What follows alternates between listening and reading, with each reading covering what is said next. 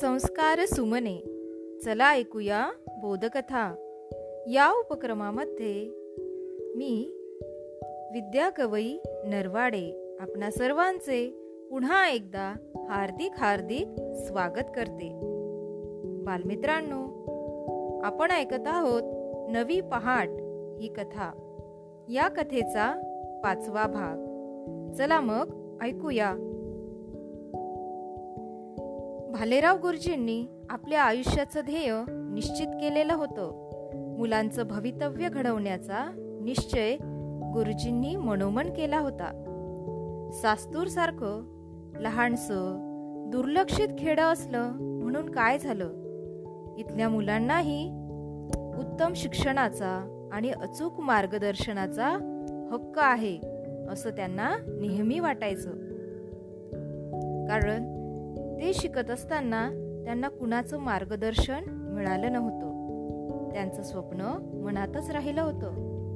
म्हणूनच कुणाही मुलाची बुद्धी निष्फळ जाऊ नये असे त्यांना वाटे. या नव्या पिढीतूनच उद्याचा एखादा तंत्रज्ञ संशोधक अर्थशास्त्रज्ञ डॉक्टर प्राध्यापक कलाकार निर्माण करण्याचं स्वप्न ते जाणतेपणी पाहत होते. त्यांच्या हाती केवळ ओली माती होती. त्याला आकार देण्यासाठी हवी ती साधनं नव्हती. समोर बसलेल्या या मुलांच्या घरी तसं वातावरण नव्हतं. पैसा नव्हता. तरीही गुरुजींच्या मनातली जिद्द अभंग होती. या वीस बावीस मुलांसाठी त्यांनी मनात योजना आखली होती. कमवा आणि शिका.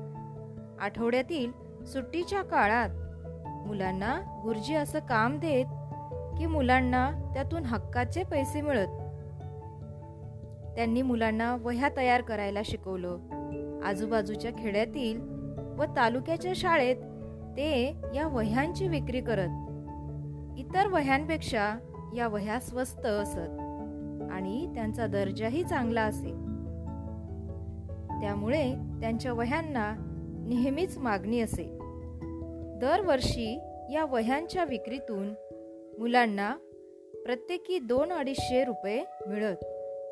गुरुजी ते पैसे अल्प बचत योजनेत गुंतवायला लावत.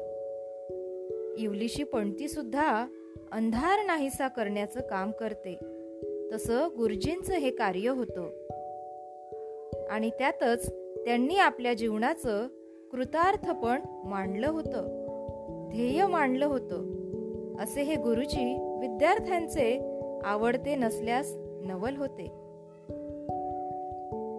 तर मग ठरलं उद्यापासून रोज संध्याकाळी दोन तास शाळा सुटल्यावर थांबायचं गुरुजी म्हणाले.